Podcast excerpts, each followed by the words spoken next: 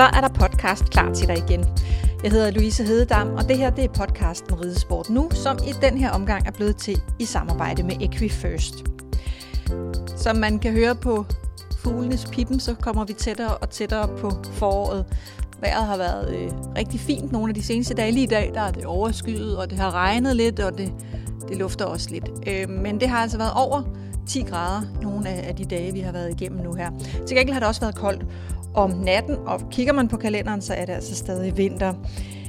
Jeg har taget en snak med Karina Josefsen. Hun er foderkonsulent hos Equifirst. Hun er også rytter, og hun er avler, og så har hun en baggrund som veterinærsygeplejerske. Så vores snak om fodring af hesten i vinteren og her i overgangen til foråret, den tog hurtigt en drejning. Eller to.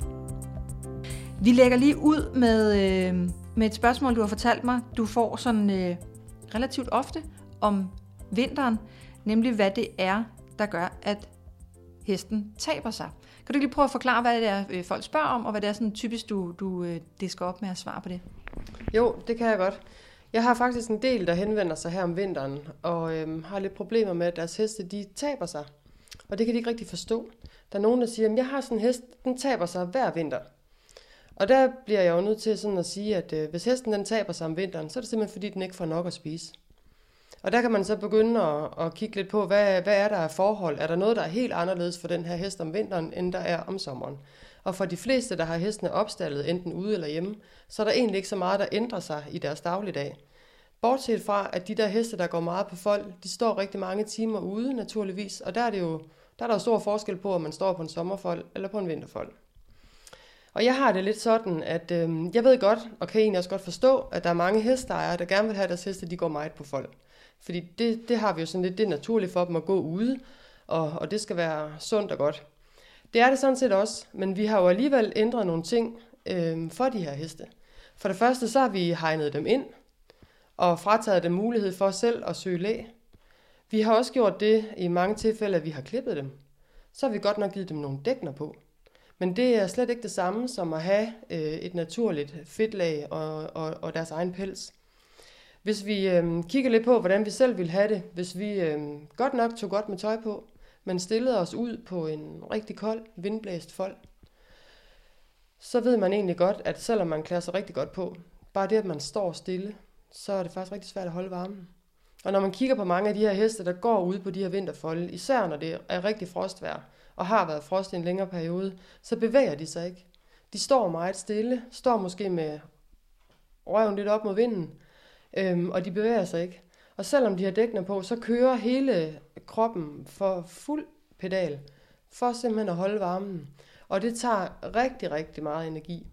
Og det er der, vi kommer hen til, at øh, det øgede energiniveau, øh, som de skal bruge, der så får de simpelthen nok, ikke nok at æde.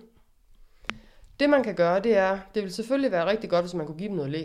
Men det allerbedste, det er at give dem noget grovfoder ud på folden. Fordi når hestene de står og æder deres grovfoder, så producerer de også noget kropsvarme. Og så er det simpelthen med til, at de, kan, at de bedre kan holde varmen. Og så har de brug for den ekstra energi, de ekstra kalorier, som de vil få igennem det der grovfoder. Øh, det taler sådan lidt imod, kan man sige, den holdning, jeg har, som er, som du også selv siger, det der med, at, at vi vil egentlig gerne have, at de går meget ude. Øh, jeg, jeg har øh, lige nu en konkurrencehest, den laver så ikke helt så meget om vinteren, øh, fordi den, den går militær i sæsonen. Øh, men synes jo som udgangspunkt, det er en god idé, de går ude. Jeg har sådan relativt store folde, så de kan gå rundt, og de er ikke sådan helt sharpet ind i mudder. Øh, kan du sådan lige sige lidt om, hvordan det sådan, altså, hvem er det, der skal være mest opmærksom? Øh, altså, hvad er det for en type hesteejer, eller en type hest, som, som mest lider under det her øh, med, med, med kulden om vinteren, og skal fedes lidt ekstra op? Jamen, det øh, står selvfølgelig lidt for min egen regning, men, men jeg kan egentlig ikke helt forstå, at man som konkurrencerytter, det man behøver egentlig ikke ride konkurrence, men en rytter, der rider meget på sin hest, øh, holder så stadig fast i, at den skal gå ud så mange timer. Jeg kan sagtens forstå, at en hest, som ikke skal præstere noget, den skal gå ude, fordi hvad skulle den næsten stå indenfor, kan man sige. Men, øh, men har vi heste, der har svært ved at holde hul, eller nogen vi forventer os noget af, nogen der skal præstere, så synes jeg faktisk ikke, at det er helt i orden, at vi øh, lukker dem derud øh, og lader dem stå ude på den her fold, hvis ikke at vi virkelig sikrer os, at de har mulighed for læ og grovfoder. Man kan sige, at en hest, der har gået ude, det er jo ikke fordi, den lider nogen nød. Men jeg synes bare ikke, at vi må forvente øh, det samme af den her hest. Hvis den har stået ude på den her knoldede, frosne fold hele dagen, at vi så tager den ind og sadler den op, og så forventer, at den skal både have overskud og være blød og smidig og, og, og glad for at, at gå til træning. Og jeg synes heller ikke, at man kan forvente, at en hest, der måske har stået under de forhold en hel uges tid, skal kunne toppræstere i weekenden. Så må man i hvert fald sørge for, jeg siger jo ikke, at man ikke skal lukke dem ud, men man må have dem ude i en kortere tid, eller i hvert fald sørge for læ og, og grovfoder. Og man kunne jo gøre et forsøg, øhm, og så prøve at se, om det ændrer noget i deres præstation, hvis man lavede lidt om på sin egen holdning til, hvordan det skulle være. Og jeg ved godt, det ikke er naturligt, men det er det jo heller ikke, at vi vil have den her hestetræning og have den til konkurrence. Altså det du egentlig siger er, øh, at, at man skal afstemme sine forventninger efter forholdene. Det vil sige, at vi kan ikke, hvis vi vil hvis øh, vi gerne vil have, at vores heste går meget ude, så kan vi ikke forvente, at de kan præstere på det niveau, de kan, når de går ud for om, om sommeren, eller i, i mildere klima, end vi har lige nu, for eksempel. Hvad nu, hvis man har... Øh, nu, nu taler vi lidt som om det er konkurrenceheste, det var også mig selv, der fik bragt det på banen. Jeg har også en avlshoppe og, og nogle, nogle ponyer, både, både sådan nogle, der bliver reddet et par gange om ugen, og en, der ikke bliver reddet. At, øh, hvordan med dem i forhold til det her med, med fodring om vinteren? Altså dem vil jeg da helt klart øh, lukke ud. Øh, fordi selvfølgelig har de godt af at få noget frisk luft, og de har også godt af noget motion, selvom de som regel ikke bevæger sig for meget. Men øh, jeg ved godt, at vi har ikke krav om læskuer, men har man folde, mm, der er helt åbne, så synes jeg, at man bør overveje på en eller anden måde, i hvert fald lige at flytte dem på de tidspunkter af vinteren, hvor det er allerhårdest, eller i hvert fald som minimum sørge for, at de har rigtig godt med grovfoder derude. Og der kan det jo også godt være en stor udfordring med de her trivelige ponyer, fordi at øh, sætter du en ball ud til dem, for at de skal holde varmen hele dagen, så æder de den jo altså. Mm. Men så er der jo forskellige muligheder for, og øh, man kan bruge øh, noget slow feeder. Øh, måske kan man dele det ud, så de har det her grovfoder over flere, flere gange om dagen. Det kunne også være en løsning at simpelthen give dem øh, et grovfoder. Det kunne være noget anden tredjeslets hø, der ikke er alt for meget power i. Øh, giv dem det. Blande, øh, hvis man har noget hø eller vrap, blande det op med noget halm, så det er også et tidsfordriv, men også samtidig, at der er noget for dem at, at få i maven. Cool. Øhm, hvis vi går tilbage til, til, til udgangspunktet, altså de her øhm, kunder, som, som ringer til dig og siger, øh, min hest den har tabt sig. Hvad gør man så, når, når problemet egentlig er opstået? Når man står og kan se, at den, den ser sgu ikke så godt ud nu. Selvfølgelig så, så kan man øh, fra nu af øh, følge dine råd, eller hvad man lader den stå ude på en fold og blive iskold, uden at have noget tyk i. Men hvad er sådan den, den gode måde at, at få noget hul, noget sul på kroppen af de her heste på igen? Altså der vil jeg jo så øh, lige gå ind og kigge lidt på, hvad det er, den her hest den bliver fodret med i forvejen. Fordi der kan være flere årsager til, at de ligesom taber hul. Hvis nu vi antager, at det er fordi, de går mange timer ude og bruger enormt meget energi på at holde varmen, øhm, og det også er heste, der er i arbejde, så vil jeg jo for det første sætte grovfodermængden op, og håbe på, at de her heste, de gerne vil øh, æde den mængde grovfoder, der skal til, for at de bedre kan holde hul. Men jeg vil også øh, kigge lidt på deres fodring, og så supplere med noget olie, og øh, også med noget protein. Så noget som øh, protein er der faktisk rigtig mange heste, der ikke får nok af. Præstationsheste og også øh, avlsheste. Og det kan være rigtig svært at se på en hest, om den mangler protein. Hvis vi øh, øger mængden af, er energi i hestens foder, og når man taler energi i hestefoder, så er det kalorier. Hvis vi øger mængden af kalorier, så kan vi se på den, at den bliver fed. Øhm, om hesten den mangler protein eller ej, det kan være rigtig øh, svært at se på dem. Øh, og kommer de i øh, decideret proteinmangel, så taber de muskelmassen. Men, øh, men det kan som regel være, når vi kommer hen efter julen, er der meget af grovfoder, der øh, har mistet en del af sit øh, indhold af protein. Og, øh, og så er der også øh, avlshopperne for eksempel, der har et øget behov, når de kommer længere hen i deres drægtighed. Så det er sådan lidt svært for mig lige at sige, hvad jeg sådan generelt vil sige til de her hesteejere. For jeg vil kigge på, hvordan er det, de fodrer. Øhm, og der kan også være nogle praktiske forhold, der spiller ind, hvis det er heste, der er opstallet. Der er jo nogen, der er heste stående steder, hvor de ikke selv fodrer, eller hvor der simpelthen er en udlukningsordning eller en indlukningsordning. Men så, så snakker vi lidt frem og tilbage om det, og prøver at finde den bedste løsning for både heste og hesteejere. Men, men, men man skal ikke gå helt i, i panik, hvis ens hest den har tabt sig. Altså det, det er muligt at få den bygget op igen, uden at, ja, og, øh, at skulle sætte det hele på spil, hvad jeg lige vil sige, altså uden at, at lave helt vildt meget om. Eller, eller er det sådan, altså, skal man tage det voldsomt alvorligt? Altså, det er jo ikke et generelt problem, at alle heste taber sig om vinteren.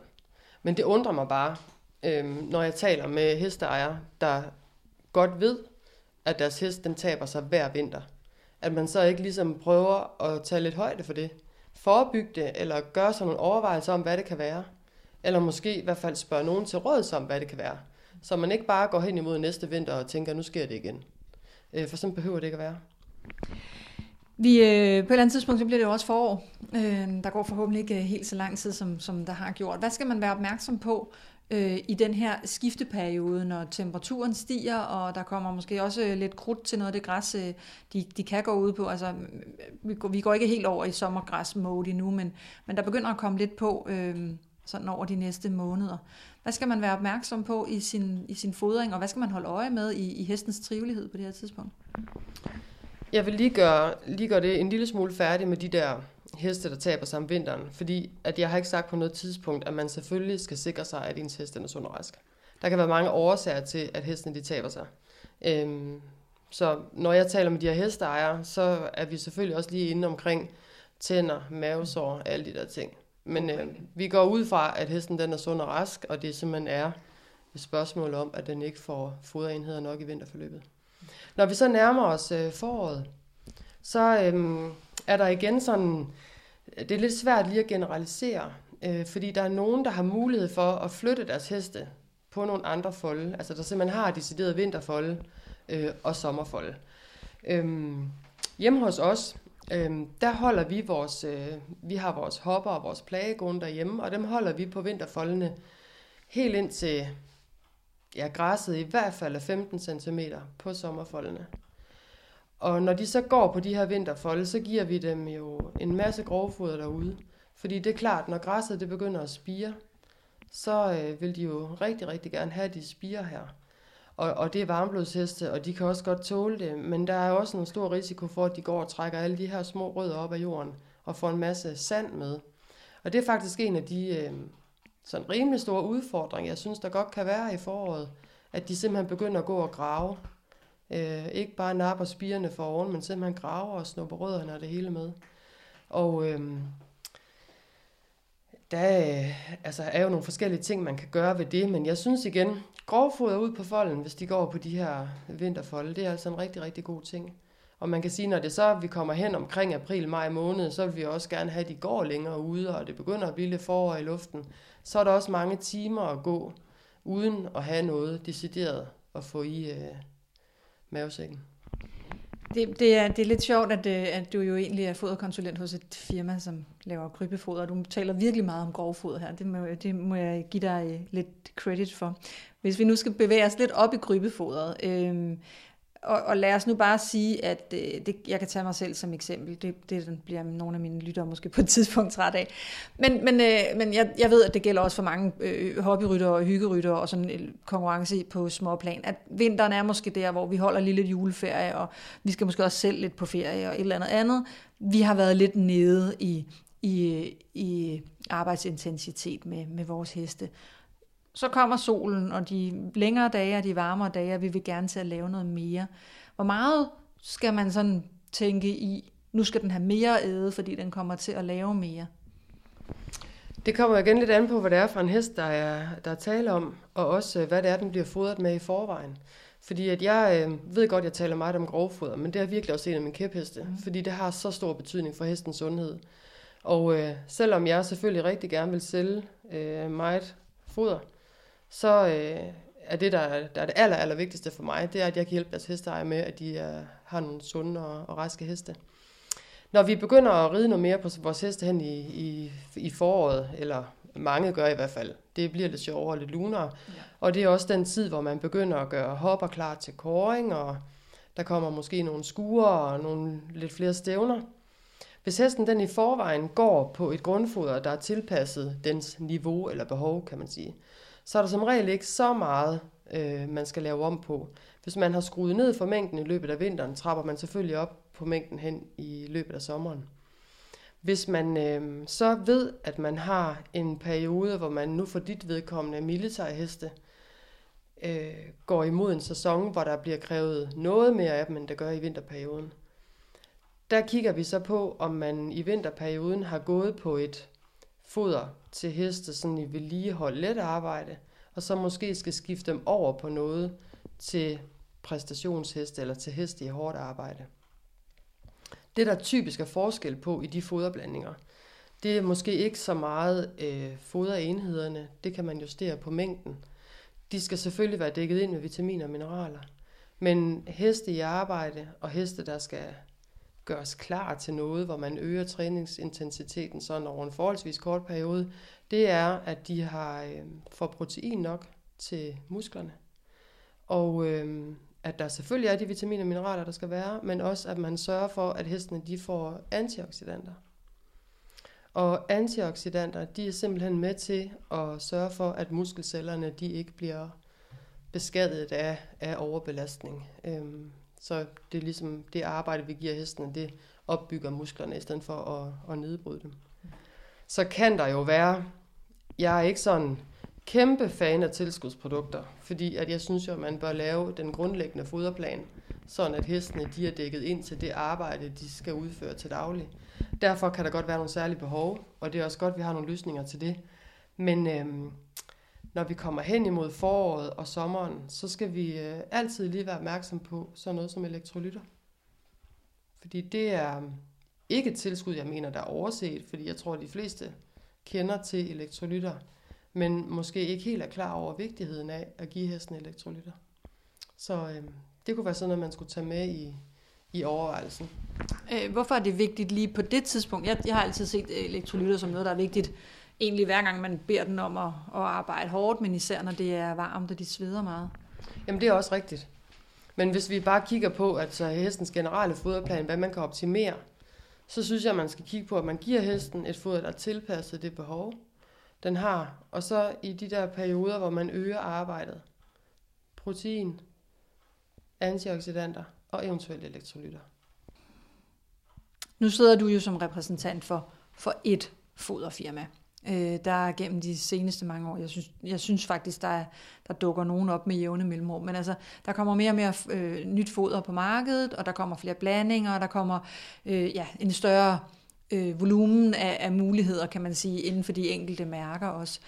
Øh, vi havde en, der spurgte i en af militærgrupperne forleden, det kunne formentlig være sket i en dressurgruppe, eller en springgruppe, eller en distrikt et eller andet gruppe også, hvad fodrer I jeres heste med, og, og, og hvorfor, og hvordan gør I? Øhm, der kom jo 10 forskellige fodersvar i løbet af, af meget, meget kort tid.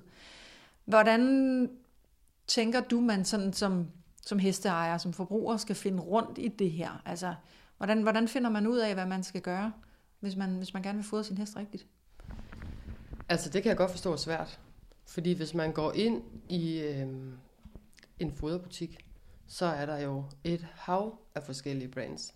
Og Jeg kan godt forstå, at det er svært at vælge. Jeg tror, at noget af det, man skal øhm, huske på som hesteejer, det er, at man ikke gør det mere kompliceret, end det er i forvejen.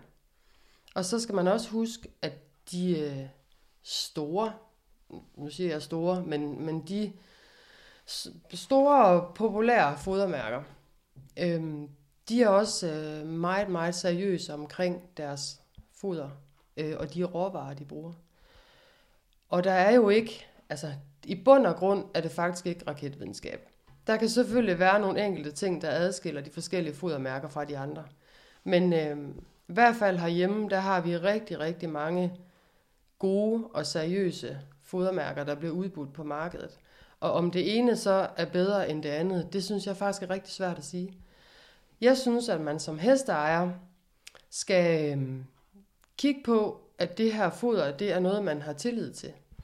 Er det et firma, eller produceret, det er jo som, der er ikke ret meget af, der i virkeligheden er produceret i Danmark, men er det produceret et sted, hvor man har noget kvalificeret øhm, personale, det kan man ikke altid vide, men i hvert fald, at der sidder nogle rigtig dygtige folk bagved, der laver de recepter på det her foder. Gør de sig umage med at vælge nogle ordentlige råvarer. Og der vil jeg så bare sige, pris og kvalitet, det hænger altså sammen. Og så synes jeg, at man har jo også de her foderfirmaer derhjemme. Der kan være mange praktiske ting i det også. Er det noget, der er tilgængeligt? Er det til at få fat på? Kan vi få noget rådgivning? Og der synes jeg, man skal kigge på de der mange forskellige parametre, og så sige, hvad passer egentlig til mig? Hvad har jeg tillid til? Og, øhm, og der er vi jo også, øh, de fleste firmaer har jo også foderkonsulenter tilknyttet, og der er rigtig, rigtig mange dygtige. Vi er faktisk heldige i Danmark, at vi har så stort et udvalg og mange dygtige folk. Så, øhm, så jeg vil da kigge lidt på, altså selvfølgelig kan jeg godt forstå, at man kigger på prisen, men pris og kvalitet hænger også sammen. Og helt ærligt, hvis der er 10 kroners forskel på den ene eller den anden sæk, og det er to gode fodermærker, så, øhm, så, så synes jeg ikke, at det skal være det, der er nødvendigvis er afgørende. Øhm, vælg det, du tror på, og hvor du kan få noget ordentlig rådgivning, og hvor man gider at bruge tid på at sætte sig lidt ind og, og lave en foderplan til hver enkelt hest. Øh, og som jeg lige fik sagt, så, er det, så, så har man kunne se en udvikling i det her. Der kommer flere og flere mærker til, og vi bliver også, tror jeg, som hester mere bevidste om, at, at der måske kan være en gevinst at hente i at bruge øh, noget andet foder, eller et bestemt foder, øh, i forhold til udholdenhed, i forhold til muskelsætning, i forhold til, om den holder hul, og hvordan pelsen ser ud, og, og, og de der forskellige ting, når vi, når vi gerne vil have vores heste til at yde noget. I gamle dage, så fodrede vi jo med havre, øh, om jeg vil lige sige, nogle steder jo nærmest ikke med andet. Hvad, det her had mod havre, som efterhånden er opstået i, i nogle kredse, hvad tror du, det skyldes? Jamen det tror jeg, der er flere årsager til. Altså for lige at starte med noget af det, du lige øh, indledte dit spørgsmål med, så øhm, snakker vi lige før om de der mange forskellige fodermærker, der er kommet på markedet herhjemme. Der er der jo selvfølgelig også forskel på, hvad det er, øh, de forskellige de er gode til. Altså øh, Equifirst, som jeg arbejder med, vi er bare rigtig gode til heste, der skal præstere. Det kan være i avl, eller det kan være i sport. Og vi er sådan set, helt ærligt, ikke specielt gode til, til fritidsheste. Det er der så nogle af de andre mærker, der er rigtig, rigtig gode til. Så, øh, så det kan også være noget, man, man skal kigge på. Og så lige i forhold til det der med havren, der er jeg jo også selv så gammeldags, så jeg faktisk øh, godt kan finde på at anbefale nogle af mine kunder at tilsætte havre til deres foderplan. Fordi havre, det er bare en, en, det er faktisk en super god energikilde. Og øh, har du en, en hest, der skal præstere noget, at du så supplerer med 2, 4, 500 gram havre om dagen til den, det øh, kan faktisk gøre noget rigtig, rigtig godt. Havre, det er jo det, vi kalder sådan en, en hurtig energi. Og kombinerer man det med en foderblanding eller en fodring med store mængder olie, hvor du får den her kombination af hurtig og langsom energi, kan det være en rigtig, rigtig god gevinst for mange heste. Jeg tror også, at det spiller ind, at vi øh, selvfølgelig har fået noget, noget mere viden, og så har vi bare fået rigtig mange heste med livsstilssygdomme. Øh, og, øh, og de her heste, de har da ikke brug for havre, det fik de nok førhen. Men, men det har de jo helt ærligt ikke i dag. Hvad, hvad taler du om, når du taler livsstilssygdomme? Er det mavesår og den slags? Der tænker jeg mere på de her øh, heste, som har fået EMS og forfangenhed. Og, altså forfangenhed har man jo kendt i mange år. Øh, men dengang jeg var barn, der helbredte man jo en forfangenhed ved at tage blod af de her heste. Det gør man jo slet ikke i dag. Øh, EMS, det fandtes ikke. Øh, der er også kommet øh, PPD og flere andre sygdomme til de her heste. Og... Øh, og der skal man selvfølgelig der skal man være omhyggelig, og også have, selvfølgelig have dyrland indover, når man laver foderplan til dem. Men jeg tror da også, at vi er blevet beriget, kan man jo godt sige, når man er rytter med nogle andre typer heste. Øhm, vi har jo fået heste i dag, som har en rigtig høj blodandel, og de er avlet til at skal være lidt øh, op på duberne og have noget nerve. Og, og så er det da klart, at der er nogle af dem, hvor man øh, måske også skal kigge en lille smule på, hvad det lige er for en øh, type energi, og hvad det er for noget stivelse, man hælder i dem. Det tror jeg ikke, man bekymrer sig meget om førhen. Og der lavede hesten i virkeligheden nok også mere jo. Jeg red i hvert fald rigtig mange timer på min hest, dengang jeg var barn. Øh, hvor man i dag måske synes, at ofte er en dressurlektion på 30 minutter. Og så er man måske også lidt tilbøjelig til at sige, at øh, så, så bliver ens ridetime måske lidt en vane, at det bliver omkring de der 30 minutter.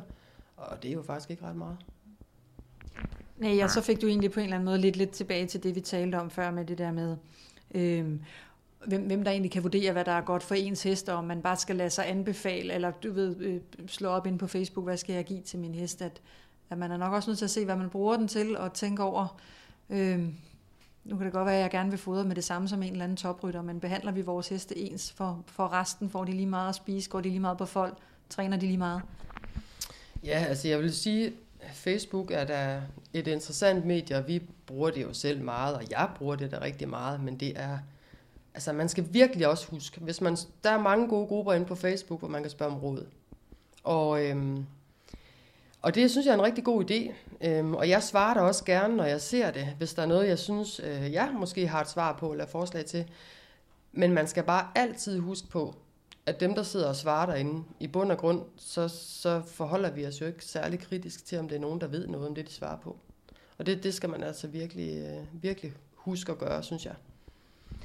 Øh, der sker jo også indimellem det, at man så prøver noget, og så prøver man noget andet, og så noget tredje. Hvor, hvor hurtigt, øh, jeg tænker, det kunne vi sådan lige runde af med nu, hvis man, hvis man gerne vil prøve noget nyt foder, eller har en idé om, at man kan få sin hest til at præstere bedre på et andet foder, end det man har brugt. Hvor lang tid skal man egentlig, øh, skal man egentlig vente, før man kan vurdere, om, om det her det er det rigtige foder? Altså det kommer jo lidt an på, hvad det er, man gerne vil ændre på. Øhm, fordi hvis det er i forhold til at eksperimentere lidt med nogle forskellige energikilder, så øhm, skal man bruge nogle uger. Øh, og hvis det er olie, der spiller ind i, i ændringen, for eksempel en hest, der ikke er vant til at få olie i sit foder, og hvor man gerne vil bruge olie som energikilde, så skal hestens krop ligesom lære at bruge olien. Og der skal man i hvert fald give den en 4-5 uger. Der kan så være nogle af mineralerne, øh, der virker meget, meget hurtigere hvis det er noget, man gerne vil prøve at justere i forhold til noget temperamentsændring. Og her tænker jeg på, på sådan en ting som magnesiumtilskud for eksempel. Øhm, det, det kan virke enormt hurtigt, og der er også nogen, hvor det overhovedet ikke virker. Men, men generelt set, så synes jeg, at hvis man ændrer på noget, så skal man overveje øh, rigtig meget, og også tage en snak med, og det kan både være træneren, og det kan være en foderkonsulent eller en dyrlæge, øh, få en rigtig god snak om, hvad det er, man gerne vil have lavet om, og hvorfor. Fordi jeg kan godt nogle gange synes, at der er lidt en tendens til, at vi tror, at vi kan fodre os ud af alting. Og det kan man ikke. Øh, den her hest, der mangler energi, kan man selvfølgelig, ville det da være smart, hvis man bare kunne hælde noget i krybben, og så fik den mere energi af det. Og det, og det kan man da også, og det kan man også godt øh, eksperimentere med, og mange gange øh, lykkes det jo også absolut ganske godt. Men der, kan jo, der er jo også andre ting, der spiller ind. Øhm, hvis det er en hest, som vi forventer noget af i sport, så skal den selvfølgelig være i rigtig god kondition. Øh, hvis ikke den har en god grundkondition, kan vi ikke forvente, at den har energi på lørdag, når den skal til springstævne. Og der kan også være noget i forhold til den måde, vi træner på, at hestene de er lidt skarpe for hjælperne. At vi øh, husker at bede dem om øh, at reagere, når vi beder dem om at gå. Det, det, det var, jeg, jeg tænkte egentlig, at jeg stillede et spørgsmål, som der var sådan et rimelig klart svar på. Det var der ikke. Så hvis, hvis, man, hvis man gerne vil ændre noget i sin fodring, eller hvis man nu synes, at nu man kom ned på foderstoffen, og så var der tilbud på et andet mærke, end det man plejede at bruge, så kan man ikke, så kan man ikke bare sådan lige sige, men det, det ved jeg i løbet af 14 dage eller 3 uger, om, om det var bedre eller værre. Altså det er klart, hvis den eneste du end, ting, du ændrer på, det er det, du putter i krybben, så øhm, kan man jo godt mærke efter i løbet af nogle uger, men, men det kommer rigtig meget an på, hvad det er for en type hest. Fordi hvis det er en hest, som du kun rider i lidt let træning et par gange om ugen, så tror jeg alligevel, der skal noget til, før den ændrer sig. Øhm, og så kan der være nogle heste, som er i virkelig, virkelig hård træning i perioder, hvor du vil kunne mærke et større øh, udslag. Og så er hestene bare meget forskellige. Altså, der er jo nogen, der reagerer mere på et foderskift end på andre. Og øhm, nu tænker jeg sådan lidt på, på temperament, men der er jo også mange andre ting, man skal tage højde for, hvis man laver et foderskifte. Det er måske lidt omfattende at komme ind på her, men der er jo også noget i forhold til fordøjelsessystemet og, og mange andre ting, man lige skal tage hensyn til. Så altså, jeg er da absolut allerstørst fan af, at man finder en god øh, fodring, øh, ikke alt for kompliceret, øh, der virker rigtig godt for hesten og så lade være med at lave de, de helt store ændringer, med mindre at det er fordi, der er andre forhold, der ændrer sig undervejs. Og hvis man er i tvivl, så kontakt sin rådgiver, foderkonsulent eller lignende. Ja, det synes jeg, og der er også, øh, altså der er mange muligheder for at, at få hjælp. Øh, der er også øh, dyrlæger, der er rigtig gode til at rådgive om fodring. Øh, og, og foderkonsulenter, og også faktisk ude i foderbutikkerne står der også rigtig mange dygtige. Vi har også fået nogle uddannelser herhjemme, hvor, øh, hvor de unge mennesker lærer en hel del om, om fodring. Det er super. Med andre ord, kig på din hest, og lyt til de folk, der ved noget om det, hvis du skal ændre noget. Ja, det synes jeg ville være en god idé. Tak for det, Karina. Velkommen. Hvis du synes, Karina Josefsen har nogle gode pointer om blandt andet fodring og konkurrenceheste, så kan du følge hendes blog inde på Writers Notebook. Her skriver hun mange gode og synes jeg ganske velovervejede indlæg, og de kan handle om alt muligt. Øh, blandt andet avl og ridning og, og fodring. Jeg har jo også flyttet alle mine og Lines aktiviteter over fra ridesport.nu til Riders Notebook, og her bliver det så nok især mig, der kommer til at fortsætte med at blogge. Dette afsnit af podcasten Ridesport Nu er blevet til i samarbejde med Equifirst og Dogeye Digital. Tusind tak, fordi du lyttede med. Husk, at du kan abonnere på den her podcast, blandt andet i iTunes, så du får besked hver gang, der er kommet et nyt afsnit.